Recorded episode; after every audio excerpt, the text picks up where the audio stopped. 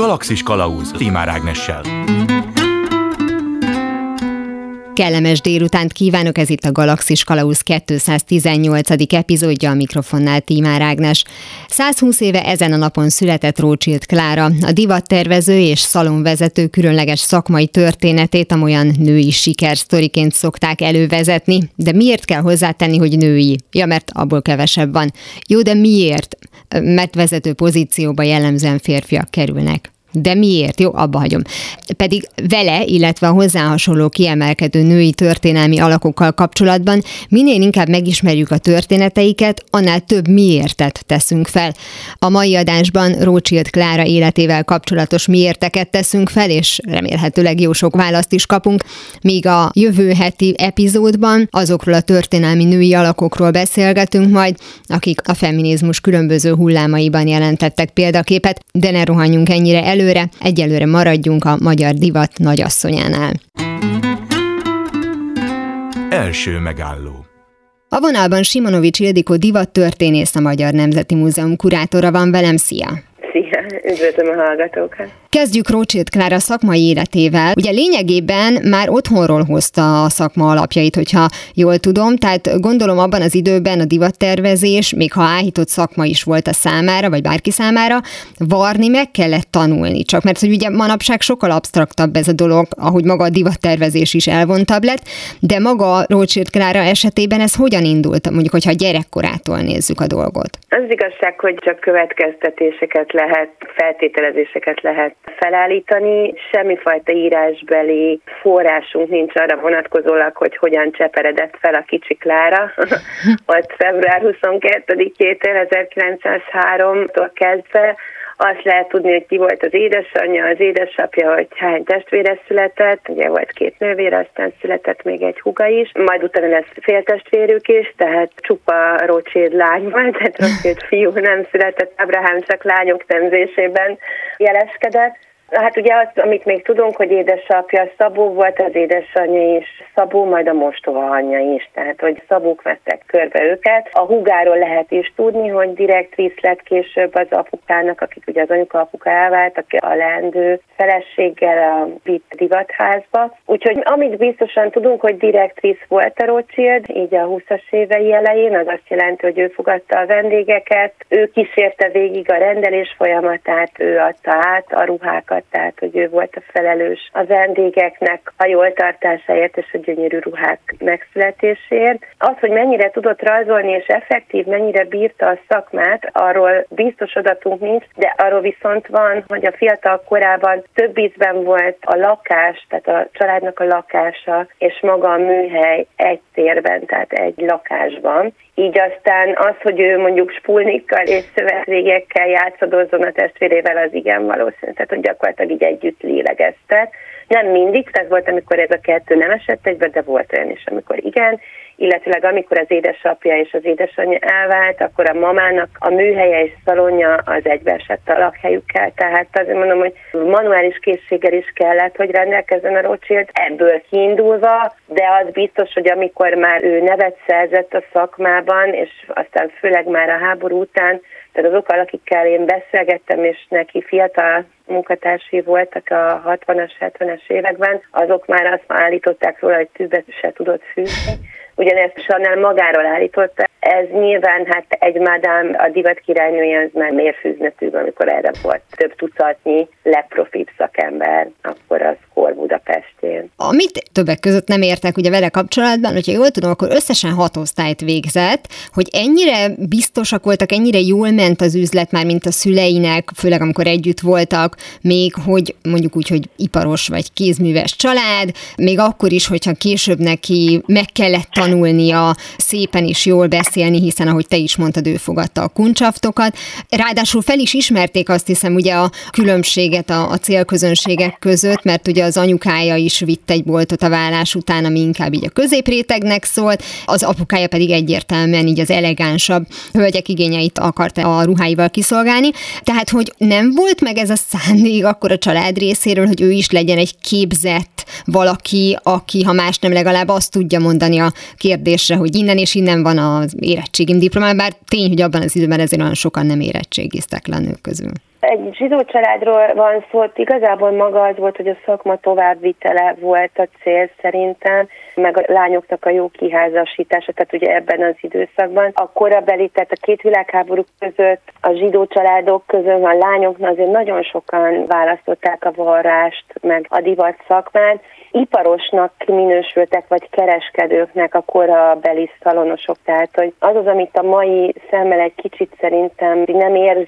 nem érzékelünk, hogy a két világháború közötti budapesti szalonos réteg az nem divattervező művészként tekintett magára. Maga az iskolázottság sem, igazából maga a szakmának az ismerete, tehát az alapjainak az elsajátítása, illetőleg a a kereskedő vonalnak, tehát ugye volt, aki effektív a kézműves ipart, volt nagyon jeles, és arra építette föl a bizniszt a szalonján, volt, ahol a kettő már vegyítve volt, és inkább a családnak például bizonyos része az a kereskedésben volt ügyesebb, volt, aki meg a, a manuális szakmában, az szerencsés volt, hogyha egy családban mind a kettő egyesült, de simán lehetett csak az, hogy kereskedő vonalat viszi valaki, és akkor jó szakemberekkel, iparosokkal, szabókkal, szabászokkal veszi körbe magát, tehát szakemberekkel, és ez nem volt elvárás. A Rothschild Klára azt a fajta tehetséget, amivel aztán ő kimagaslott mind a két világháború között, majd később a második világháborút követően egy komoly rendszerváltozást követően is, az az üzleti érzéke volt, illetőleg a, a rendkívüli jó szeme, és az, hogy mint egy kompjúter tárolta az információt az összes potenciális vevőjéről, a vevőközönségéről, és akkor gyakorlatilag oda betáplálta a Párizsban látott modelleket, az ott megszerzett anyagokat, kiegészítőket, és pontosan tudta, hogy a kollekcióba, amit aztán utána összeállítanak a divatbemutatóra, mely darabot kinek fogja eladni. Tehát ő üzletileg volt zseniális, és is tényleg kimagasló, illetőleg a network építő képessége, és ez messze többet ért, mint bárhány mhm. plusz osztály. Meg hát ugye a marketinghez való érzéked. Azt nem tanulta ezzel, ő született, igen, és egyébként még ezt nem is otthonról hozta, mert az édesapja üzlete soha nem jutott a top 5-be, ő viszont ilyen. Papa az első 15-20-ba benne volt. Ha már itt tartunk, az ő sikerében szerinted benne volt az is, hogy mindig tudta, hogy az adott rendszerben neki hogyan kell viselkednie ahhoz, hogy túléljen, és akár mondjuk még magasabbra törjön, és ebben most semmi pejoráló nincsen a, a részemről. Most egy egyszerű példát mondok, tudta, hogy akkori celebeknek kell eladni ruhát, ez a marketing része volt, abba beleférhetett a kormányzó Hortinak, a, a fiának az esküvője, és a, hát magának a mennyasszonynak a, a ruhája, hogy ő tervezte, de hát ő ugye egyfajta kirakat embere volt aztán később a szocializmusnak is. Tehát, hogy ő mindig megtalálta a módját annak, hogy az adott korban, vagy az adott körülmények között ne csak, hogy túléljen, hanem hogy abból előnyt kovácsoljon. Azt is érdemes alapvetésként így látni, hogy az, amiben ő jeleskedett, az úgynevezett couture divat szabászat, a divat szalon. Tehát az couture maga, az ugye a magas szabászat, a legnemesebb, legmagasabb minőségű anyagokból rengeteg kézi munkával előállított a kliensnek az alkatára szabott, tehát egyénre szabott, három próbával elkészített ruha költeményekre szakosodott innentől kezdve ezt a típusú divatot, tehát ugye volt a konfekció megadott kutűr, tehát ez a méretes ruha. A méretes ruhának már mint ráadásul az, hogyha már ez egy ott kutűr szalon, és nem csak egy egyszerű házi varrónő, hanem a, a városnak a legnevesebb szabói, vagy szalonjai van, az minden kornak az elitje öltözött. Ez ugyanígy volt Párizsban, Londonban, Berlinben, tehát a, a világ bármely pontján otkutűr szabászattal, otkutűr szalomból olyan rendelhet, aki annak az országnak a top ezrébe van, tehát anyagilag a legtehetősebbek, és akiknek erre ugye igénye is van. Most innentől kezdve az, hogy ő neki a mindenkornak az elitjét kell megcélőznia, az jogosan őket fogja öltöztetni. Az, hogy hogyan válogatja meg, és hogyan tudja bevonzani a szalonjába, ezeket csak feltételezni lehet, hogy mi történhetett. Az, amiből forrás van, az az, hogy itt voltak a kliensei. Abból azért jól látszik, hogy hogyan válogatja meg a klienseit, Tehát még a két világháború között ugye vannak ezek az úgynevezett leading lady akik a korszaknak a stílus ikonjai, akik a korabeli divatott stílust irányítják, utánuk költözik a társasági elit, aztán ugye azok a ruhák is megjelennek a színpadokon, vagy a nézőtéren. Tehát ilyen leading lady kell bevonzani a vevőkörbe. Ilyen volt ugye a két világháború között Édelszem Gyulai Lipótné, akinek ugye négy gyönyörű szép lány gyermeke volt, és ezeket a társasági vagyokat, meg ő magát, ugye ha megnyerte a Rothschild akkor gyakorlatilag az ő szalonjából öltözött az ország vezető divathölgye, akkor az már egy elég jó alap volt. És maga az, hogy ugye az Édelszen Gyulai Ilona a kormányzónak a fiához megy, tehát ugye ő lesz a menye, az ugye a vészkorszaknak már kezdete után, tehát 38-ban az összes zsidó származású üzletet, vagy egyáltalán a divatiparban dolgozókat elkezdték ugye kisajátítani, azok, akik mondjuk, mint a Guti Bőske, aki a színházi életnek volt a divatkritikusa, őt már eltávolították, ugye így a közéletből, a kulturális életből, és a Rothschildnál ez nem történik meg, tehát vannak arról levéltári adatok, hogy az árjásítása az ő szalonjának is elkezdődött, és aztán végül is 40, ha jól emlékszem, 42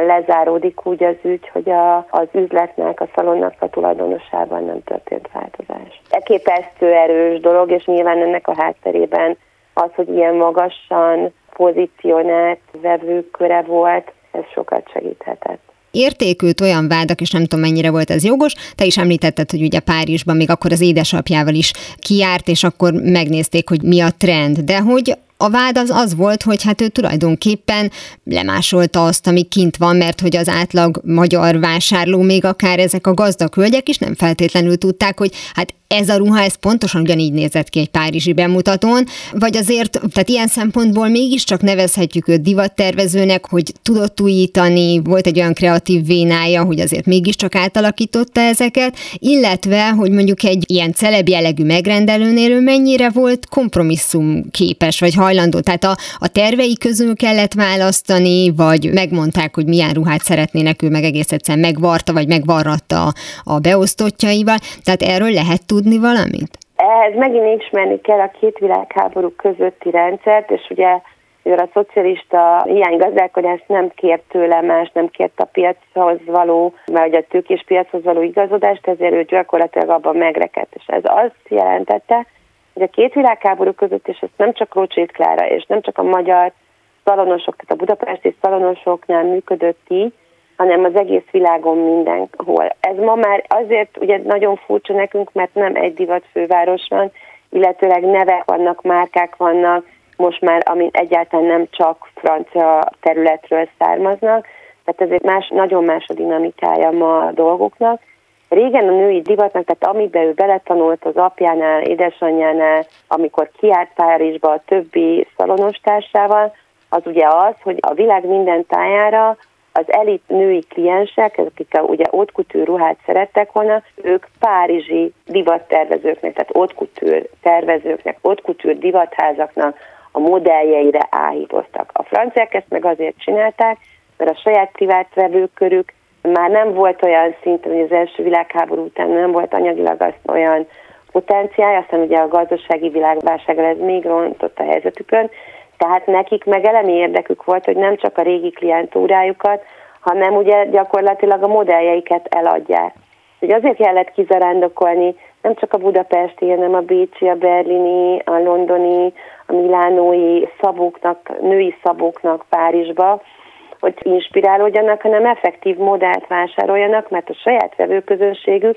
nem a Rothschild modellre volt mondjuk, vagy nem a Fischer, Júlia modellre volt elsősorban kiegyezve, hanem azokra a francia, tehát Vioni, Langren, aztán Balmain, tehát a különböző nagyházaknak, nagy párizsi házaknak a modelljeit akarták ők itt töredékáron megvásárolni, mert ugye az mhm. eredeti francia modellért ők nem utaztak ki, mert már nem voltak anyagilag vagy tőkében olyan erősek, tehát hogy ők, nekik Párizst hozták az adott szabók Budapestre, Bécsbe, Berlinbe, stb de, vagy akár ugye a tengeren túlra, tehát ugyanez történt az amerikai piacra is, az haute szalonosok azok Párizsból vették a modelleket. Észszerű volt, hogy nyilván nem tudnak annyi modellt, vagy nem, mert hogy horror drágák voltak ezek a modellek, amit aztán nem tudott feltétlenül, hogyha ugye aznak nem csinálta meg a különböző adaptációit, tehát hogy ilyen verzióit, ami már nem az eredeti, azokhoz kellett a kreativitás, hogy látva az adott divatvonalakat, az adott kollekcióit a, a menők nagyházaknak, hogy ki tudja alakítani a saját mondjuk vonalát, azokat mondjuk így átszűrve saját magán, úgyhogy megvesz eredeti modellt, akkor azt mondja, hogy fú, ez egy Bioné modell, és akkor a, mit tudom én, az ünnepelt színésznő a bemutatón, a díszbemutatóján az új darabnak, ő azt a ruhát veszi fel akár a színpadra is, akár utána később a fogadásra, és ő arra büszke, hogy ez egy eredeti Vioni, vagy ez egy eredeti Lanvin modell, mm, vagy Schiaparelli modell, illetve de mindig pont a Guti Bőske üdvözölte a magyar szalonosoknak a saját kvázi újításait, hogy meg lehet találni náluk az eredeti francia modellt, de vannak saját terveik is ezeknek a Párizsban látottak alapján. Tehát gyakorlatilag egy Rothschild kollekció a két világháború között, de ugyanígy a többi szalonosnak úgy állt össze, hogy megvettek eredeti modelleket, mármint a szabás mintájukat, megvették hozzá az eredeti anyagot, az, a gombokat, tehát a teljes kellékezést, tehát ők egy tökéletes Bion és a többi modellt tudtak előállítani, és azt adták el a saját klienseiknek. Illetőleg, mivel hogy közel 70-100 modellt mutattak be egy-egy divatbemutaton, tehát ezeknek az egy mit tudom más anyagból, magyar anyagból csinálja ugyanazt a fazon, áthelyezi a zsebet, más kellékezéssel csinálja, azt, amit mondjuk a kabáton használ zsebet, azt áteszi a kosztümre. Tehát, hogy egy-egy modellnek így szétszedve a darabjait nagyon sok módon lehet, vagy a komplétba alkalmazza azt, amit a francia bemutató mondjuk a kosztümön látott. Tehát nagyon sok lehetőség, variációs lehetőség van, és ebben a Rothschild úgy választotta ki a francia nagyházakat, már eleve azokat látogatta, és onnan is azokat a modelleket, amiért fizetett, amit ő a leginkább tudott használni a saját kreációihoz, és ahhoz a saját klienseire pontosan tudta, hogy a, az ő egyéniségüknek, az ő ízlésüknek melyik hogy fog megfelelni, és úgy alakította ki. Tehát ebben nem volt semmi csalás, és ráadásul nagyon jó szeme hát volt azért hozzá. jó, csalni mindenki csak, nem csak a Rothschild. Nem már. Tehát ugye egy teljes másoló ipar működött Párizsban. Tehát uh-huh. voltak, hát most idézőjelet mutatok a kezemmel, tehát hivatalos másoló, tehát cégek álltak rá arra, hogy ugyanbár a divattervezők vagy a nagyházak igyekezték kiszűrni avval, hogy a modellek árát le kellett ahhoz fizetni, hogy valaki bejusson egy bemutatóra, és akkor ugye azt le tudta vásárolni, hogy ezzel mondjuk a kis varónőket, mert ugye emeltett egy varónő is bejuthatott végeredménybe, és utána csak a látottak alapján skiccelgetett magának, és utána megcsinálta az ugyanolyan modellt. Ez egyébként évtizedenként változott, hogy mi az, amikor tényleg meg tudják csinálni. Tehát mondjuk a 20-as évek divatját roppant könnyű volt másolni, mert nagyon egyszerű volt a szabásvonala. Ezért is volt többek között, hogy a 30-as évek már nagyon bonyolult szabászati műremekek készültek, pont a védekezésként, hogy így ne lehessen olyan könnyen csak avval, hogy valaki közel, tehát mondjuk egy kifutón, vagy hát ugye a kifutók régen nem olyanok voltak, mint ma, gyakorlatilag ott a közönség sorai között sétáltak számmal, vagy ugye, hát ugye a bemutatott modellek, tehát egész közel került mindenki hozzá, tehát meg tudta nézni, úgyhogy azt könnyű volt másolni. Csak ezek a másolók cégek, ezek meg hát lényegesen olcsóbban, mint a nagyházak, árulták ezeket a rajzokat. Ilyet azért a Rothschild is rajzoltatott, tehát azért ne bentsük fel teljesen. tehát ő vitt magával a párizsi útjaira Magyarországról olyan fiatal kollégát, kolléganőt, akivel megbeszélték, hogy mit kell figyelni, hogy kell figyelni, és amikor kijöttek, akkor az illető lerajzolta a teljes bemutató anyagát. Ha időben tovább haladunk egy kicsit, akkor ugye szerencsésen megúszta valóban a vészkorszakot, ahogy te is mondtad. Itt a legfontosabb nyilván az élete volt, de még szakmailag is. És ami érdekes, hogy az ezt követő rendszer volt az, ami szakmailag legalábbis az első pár évben megtörte, hiszen jött az államosítás, és ő neki ez nem volt egy veszteség, hogy még ha vissza is kapta egyébként aztán az üzletet, annak ő üzletvezetője lett, mert a neve az ugyanaz maradt, tehát hogy a, lehet, hogy a vásárlókat továbbra sem érdekelte, de hogy azért más helyre sorolódik a vezetés által, illetve, hogy ez mondjuk a munkájára is befolyással van, hiszen a szocialista erkölcsbe mi az, ami belefér, hát nem feltétlenül mondjuk a, az 50-es, 60-as éveknek már az ilyen sokszor nagyon látványos francia, vagy akár bármilyen nyugati divatja, hanem annak egy olyan magyar változata, ami megfelel a rendszernek. Hát ez egy kicsit bonyolultabb. Egyébként én ezt nagyon árnyaltan látom. Tehát való igaz, hogy 50-ben őt is államosítják, ugye nincs az államosítás tényéről papírunk, közvetettem van, hogy ő utána átek szabóként merül fel egy egyébként egy állambiztonsági szolgálatok levéltárában, tehát hogy követik a testvérét, és akkor oda ahhoz a, abban a mappában szerepel neki egy igazolványa, amiben a látjuk, hogy 52 és 54 között az átek kötelékében, mint szabónő dolgozik, amikor a kutatásom során találkoztam, tehát ilyen közvetett bizonyítékokkal, hogy ugyan ő azt állította a 60-as években, amikor több interjú is készült vele, nyugati sajtóban is, meg a magyar sajtóban is, hogy hát elkerülte a, az államosítást és felajánlotta önként a szolgálatait az új rendszernek, tehát hogy ez azért egy, ez így szépítve volt. Tehát 52-54-ben egyértelműen Átex, ami egy kornak egy ilyen divat szalon mondjuk hálózatának az egyik kis üzletének volt a vezetője, meg volt Szabó nőbesorolásban.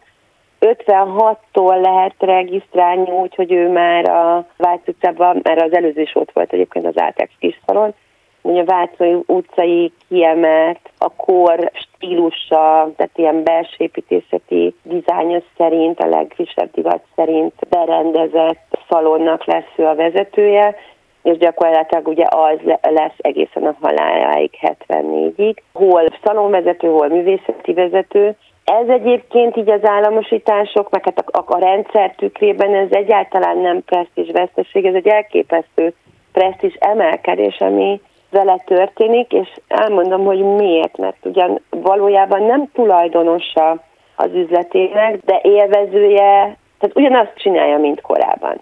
ugyanúgy utazik Párizsban, mint ahogy annó a két világháború között. Uh-huh. Annyi, hogy nem saját pénzen utazik, hanem az állam pénzén,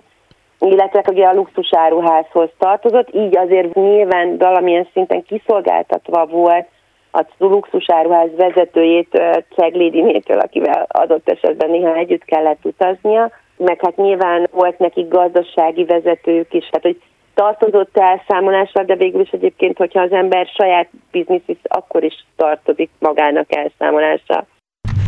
Ted vagy ne tedd, de ne próbáld. Hamarosan folytatódik a Galaxis Kalauzben az interjú Simonovics Ildikó divat történésszel. Galaxis Kalauz Ez itt továbbra is a Galaxis Kalauzén Tímár Ágnes vagyok. Folytatom a beszélgetést Simonovics Ildikó divattörténésszel, Rócsilt Kláráról, valamint az általa tervezett menyasszonyi ruhákról, és arról, milyen leendő női szerepeket rejthetnek az esküvői fotók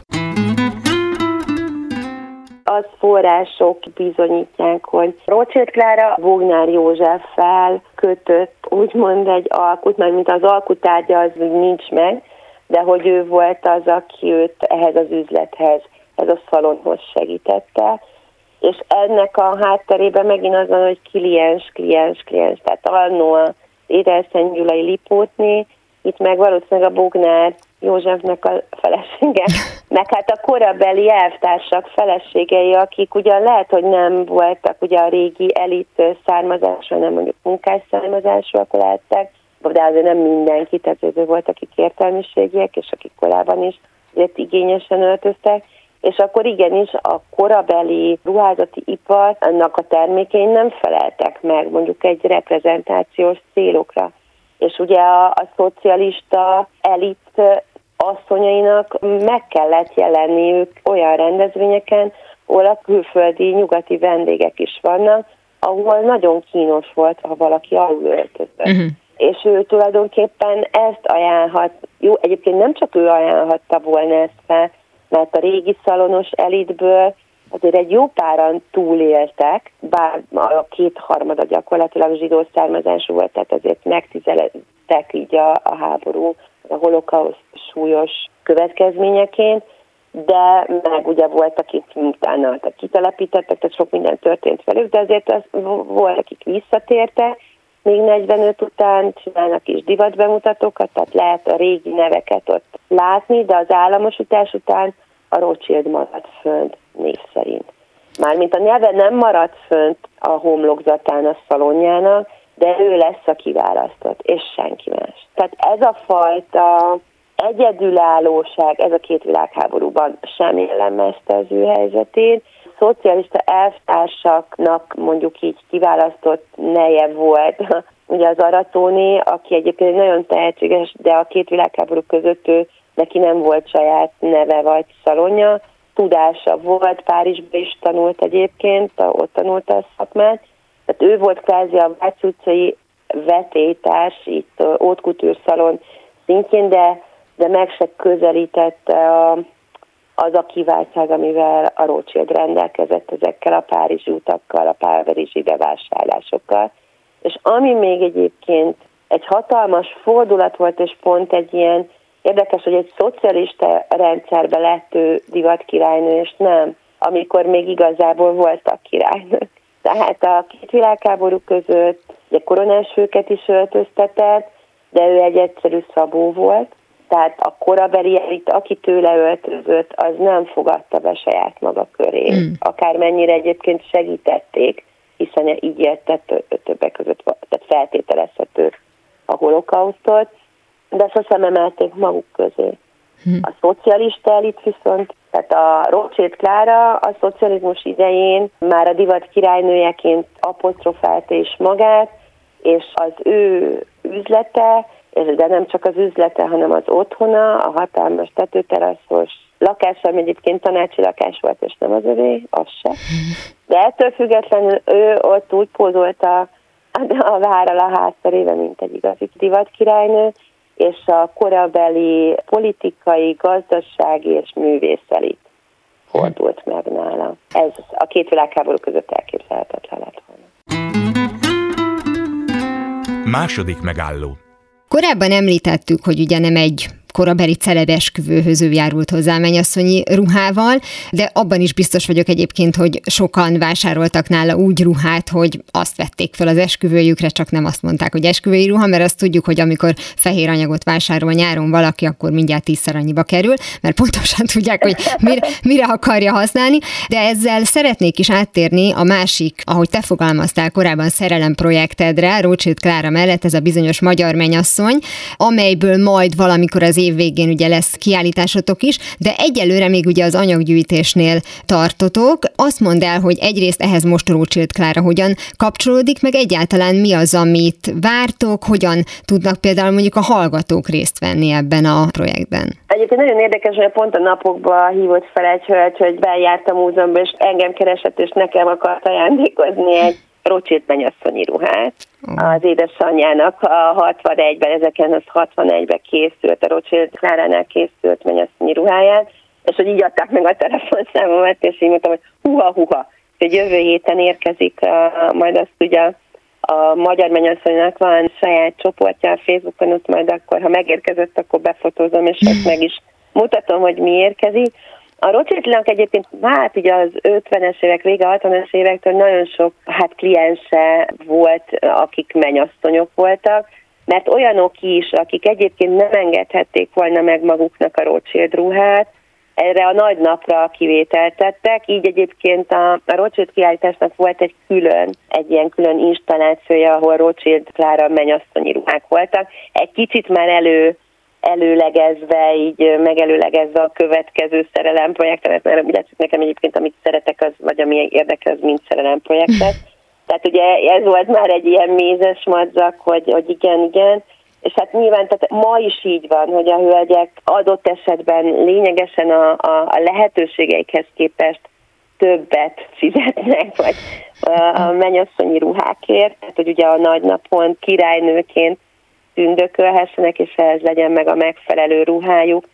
Hát ami most van ugye egy Facebook csoport, ami a Magyar Menyasszonynak már két éve a közösségét építi, és én igazából azért is, mert szeretném, hogyha ez nem csak a közgyűjteményeknek az anyagára épülne ez a kiállítás,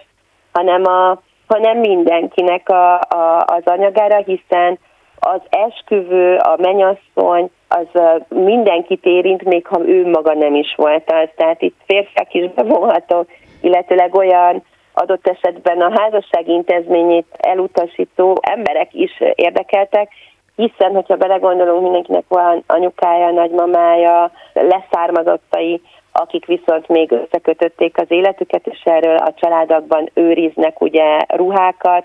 is adott esetben, de le, amit biztos, hogy nagy számmal őriznek, azok fényképek. És tegnap mutattuk be a magyarmenyasszony.hu honlapunkat, ami egyrészt a, az esküvő 500 éve, mert hogy 500 év esküvői szokásának változásait szeretnénk bemutatni a decemberi tárlatban, Kárpát-medencén innen, és gyakorlatilag társadalmi osztályokat, felekezeteket és népcsoportokat is átívelően. Tehát mindenkit így hívunk arra, vagy meg szeretnénk szólítani, hogy ebbe, erre a honlapnak ennek van egy tematikus blogja, ahol a szakértőink, kollégáink mesélnek az ő kutatási területük és az esküvő témának a közös halmazairól. Nagyon érdekes cikkek, illetve én készítek podcastokat a különböző tudományos nézőponttal rendelkező kollégákkal.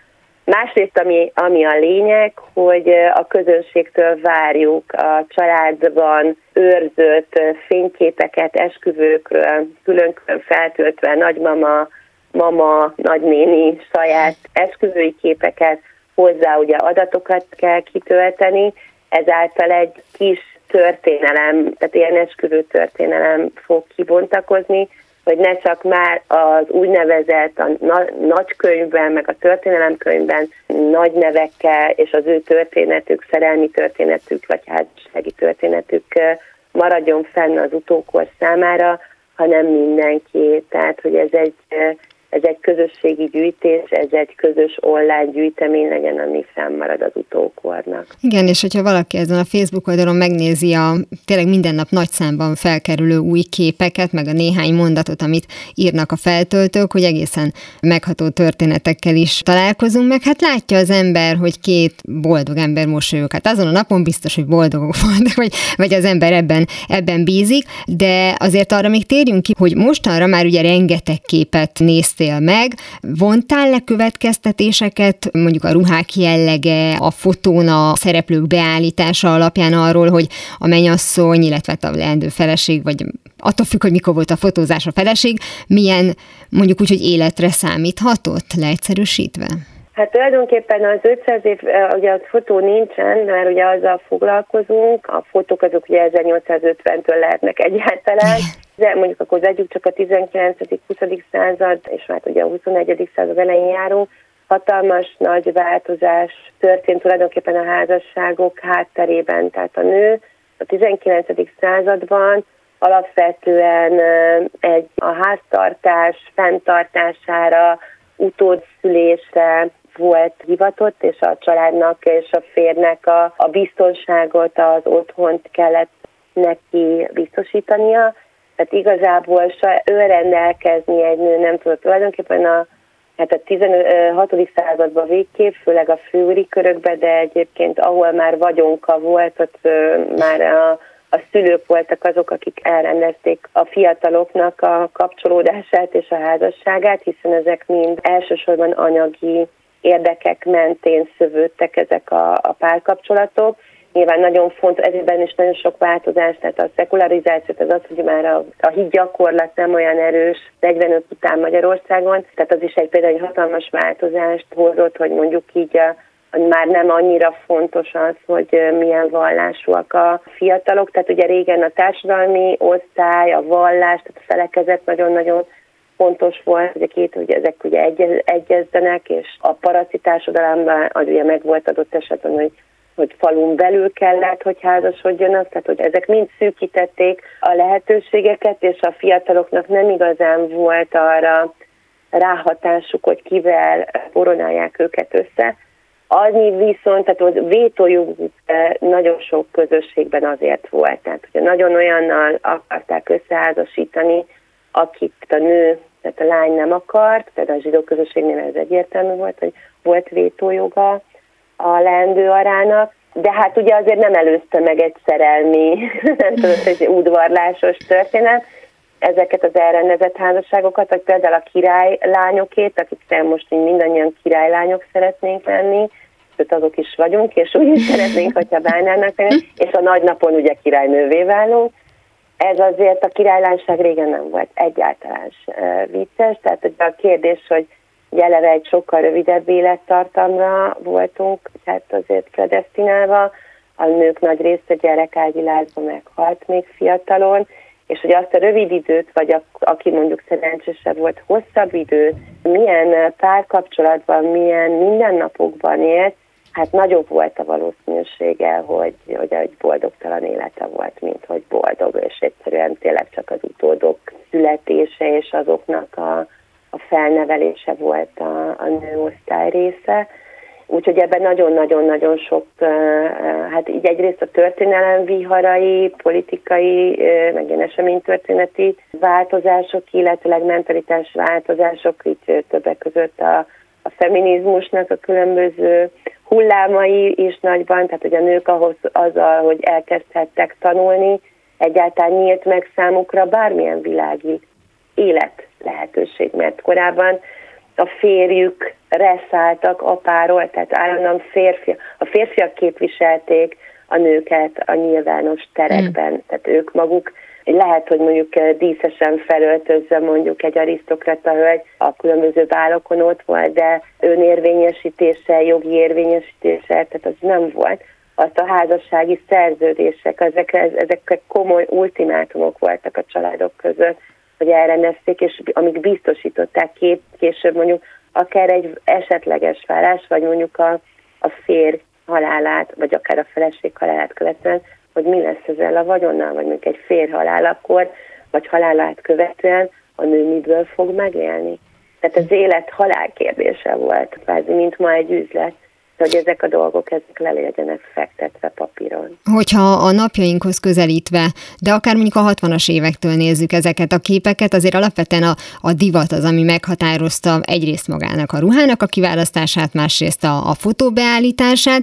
de azt például lehet mondani, hogy ugye átalakult ez a szertartás, tehát ugye nem a házasságot, hanem konkrétan az esküvőt nézzük, a mennyasszony buliává? Vagy ez egy rossz sztereotípia, hogy neki fontos fontosabb, hogy milyen ruhát vesz föl, hogy neki fontosabb, hogy, hogy kiválassza a tortát, hogy kiválassza a helyszínt, vagy, és ezek mondjuk a fotókból olyan módon visszatükröződnek, hogy mennyire akar, ahogy te fogalmaztál, királylány lenni, vagy mennyire akar mondjuk egyéni lenni, mennyire akarja a saját személyiségét belevonni abba az általánosságba, hogy ő most éppen mennyasszony. Hát azért ez ugye társadalmi osztályonként, megint felekezetenként és csoportoként és koronként nagyon-nagyon-nagyon nagy szólást mutat. Tehát az, hogy egyáltalán mi ilyen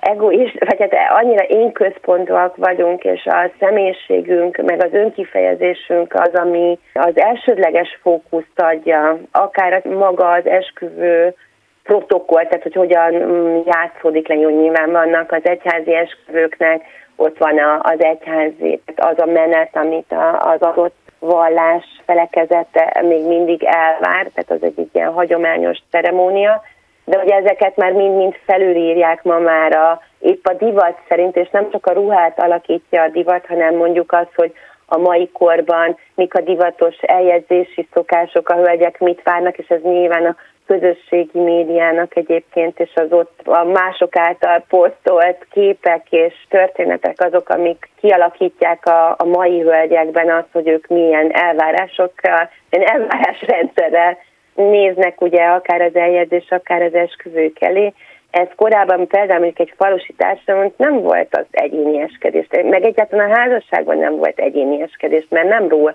nem az egyénről szólt, mm. hanem mhm. ugye családokról, meg a közösségről szólt az egy 20. századi jelenség, és annak is főleg igazából a második felében, hogy itt, itt önkifejezés egyáltalán szóba jöhet. A ruha divatja az azért az viszont a koronként még a 19. században is tükrözi a korabeli alkalmi ruhának a sziluettjét, csak zárta pont az egyházi szertartások miatt. Onnantól kezdve, amikor az egyház köréből kiveszi ugye az állam, és már polgári anyakönyvezés lehetséges, onnantól kezdve, és már az egyházi nem, így aztán ugye a, a frigyek szétbontására is sokkal inkább lehetőség van, és ugye maga a protokoll, a ceremónia is sokkal egyszerűbbé válik, és akkor onnantól jöhetnek már inkább az egyénieskedések, de azért ez a szint, ami az elmúlt évtizedekben nálunk, meg ugye a világban jellemző, és az nyilván azért, mert hogy már nem csak szűk családok, vagy, vagy falvak, ahol már nem olyan szűk, közösségeknek a, a szemelátára zajlik ez a ceremónia, nem azzal, hogy és ez azért igazából a 2010-es évektől a közösségi média miatt van, tehát, hogy most már ugye azt is megmutatja, nem csak az utazásokat, meg hogy mit tettem, azt mutatjuk meg, hanem ugye, hogy fú, nekem milyen menő a leánykérése, meg nekem hol kérték meg a kezem, nyilván legyen minél extrább, vagy minél romantikusabb, ki milyen, de abban is ugye az önkifejeződés jelenjen meg, ez azért új keletű. Ez ennyire nem volt jellemző, ez azért is van, mert hogy elvesztettünk mindent, tehát hogy ugye az önkifejezés meg az, hogy mi kvázi lázadunk, meg ugye mi, mi nem akarjuk a hagyományokat, meg a szokásokat követni, ami egyrésztről ugye a, az énnek a, a piedesztára emelése, aztán utána vannak olyan pillanatokban, amikor a magányosságát is jelenti. Mert úgy üresednek ki egyébként szokások is, hogy amire aztán egyszer elkezdjük a gyökerekért keresni, és egyébként pont ez történik szerintem, hogy annyira elvesztettük a, a, tehát, hogy a hitünket is, meg a fogódzókat, hogy vissza elkezdünk egy ilyen új konzervatív hullám hatására így visszanézni, és egyre többen választ nézik meg, hogyha megmaradt az esküvői ruhája mondjuk a mamának, akkor annak egy részét, ha más nem egy csipketöredék, uh-huh. vagy beépíteni a, a ruhába, mert egyszerűen szeretünk, tehát kell némi kapaszkodó, és ilyen szempontból egyébként pont a család meg a felmenő, azok tudnak adni ilyen kapaszkodót, hogy hogy csinálta az anyukám, és ugyan én majd máshogy, de azért valamit átviszek, átmenekítek a, az én nagy napomra is, pedig az övé még nem volt ennyire ugye kihegyezve arra, hogy az én, én, én, és az én királylánságom. És ugye érdekes, hogy közben meg elindult egy olyan folyamat is, hogy egyre többen leiratkoznak, közösségi médiára egyre kevesebbet akarnak megosztani magukból, és lehet, hogyha pár év múlva folytatnánk ezt a beszélgetést, akkor meg éppen azt látnánk, hogy elszakadunk ettől a dologtól, és nekem is van egy csomó ismerősöm, aki bement az anyakönyvvezetőhöz egy pulcsiba, és azt mondta, hogy akkor most kérnénk egy ide, időpontot. Ez nagyon jellemző volt a 80-as évekre. Például a Pataki Áginak a, volt egy fotó vagy nem is tudom, ami újságban jelent meg, és azt valaki nekem elküldte, hogy az Ági a, a covid valahol most a férjével uh-huh. farmerbe ment. Igen, igen, azt láttam azt a képet. És egyébként ez időről időre ez felüti a fejét, és ez is egyébként az önkifejezés egy formája, hogy nekem ez nem. Azt, uh-huh. hogy mondjuk ketten elmegyünk eh, valami napsütöttel tengerpartra, a fehér homokba, és nekünk nem kell a reprezentálás. Egyébként hadd ragadjam így meg az alkalmat, hogy a Facebook csoporton túlmutat az, amit most meg, te, tehát ami tegnap debütált, és pont ezért, hogyha majd mindenki le fog iratkozni esetleg a Facebookra, azt megelőzendő, jó lenne, hogyha tudnák azt, hogy ez a magyarmenyasszony.hu oldal van, mert ez egy olyan fajta online tulajdonképpen szerintem még így a világszinten is igen, én még nem láttam ilyet, de ez nem azt jelenti, hogy nincsen, de azért egyedülálló, hogy hogy ez tulajdonképpen a közösség médiától függetlenül, ide valaki jó minőségben föltölti a képét, és elmeséli a történetét, akkor mi történeti múzeum révén mi ezt az utókornak tovább örökítjük, hogy ne csak Sziszinek, vagy a Széchenyieknek, vagy a, vagy a Vanderbilteknek legyen meg a, a Habsburg mennyasszonyoknak a története, hanem bárki, aki, aki ezt szívesen megosztja a, a nyilvánossággal, és és ezek azok be is kerülnek a kiállításba. Nagyon szépen köszönöm Simonovics Ildikónak, divattörténésznek, a Magyar Nemzeti Múzeum kurátorának, hogy beszélgetett velem egyrészt Rócsilt Kláráról, másrészt a Magyar Mennyasszony projektről, és ennek kapcsán, vagy ennek apropóján általában a, a nők szerepének a változásáról. Köszönöm szépen, hogy ezeket elmondtad. Én megköszönöm, hogy meghallgattatok. A végtelenbe és tovább. Rothschild Klára előtt éppen 20 évvel, vagyis 1883-ban született Coco Chanel, akihez bizonyára nem én hasonlítom először a magyar tervezőt, és megint csak a női sikersztori kifejezésnél tartunk, nekem mindkettőjükről az erő jut az eszembe, és kevésbé a művészet, de ezt dönts el mindenki maga. És talán hasonló vádak is érhették őket az adódó lehetőségek kihasználásával és az ebből is származó sikerrel kapcsolatban. De vajon egy helytelen világjelenség megváltoztatása megkövet követeli a szabályok betartását, vagy kell némi csalás, hogy sor kerülhessen a tisztességes játékra? A nőjogi mozgalmakat főleg eleinte többen hátráltatták, mint amennyien támogatták. Vajon létezik ugyanakkor rossz támogatás, ha az ügy jó? A jövő heti epizódban azokról a történelmi női alakokról beszélgetünk majd, akik a feminizmus különböző hullámaiban jelentettek példaképet. Már ennyi volt a Galaxis Kalauz, jövő héten ugyanekkor találkozunk. Hamarosan archívumunkból visszahallgathatják a mai adást, adást is, valamint most már podcast formában is elérhető a műsor. A Rádió és a Galaxis Kalausz Facebook oldalán további érdekességeket találnak, illetve ha még nem tették, iratkozzanak fel YouTube csatornánkra. Köszöni a figyelmüket a szerkesztő műsorvezető Tímár Ágnes. Viszont hallásra! Viszlát, és kösz a halakat! Ez volt a Galaxis Kalauz. Timár Ágnes műsorát hallották.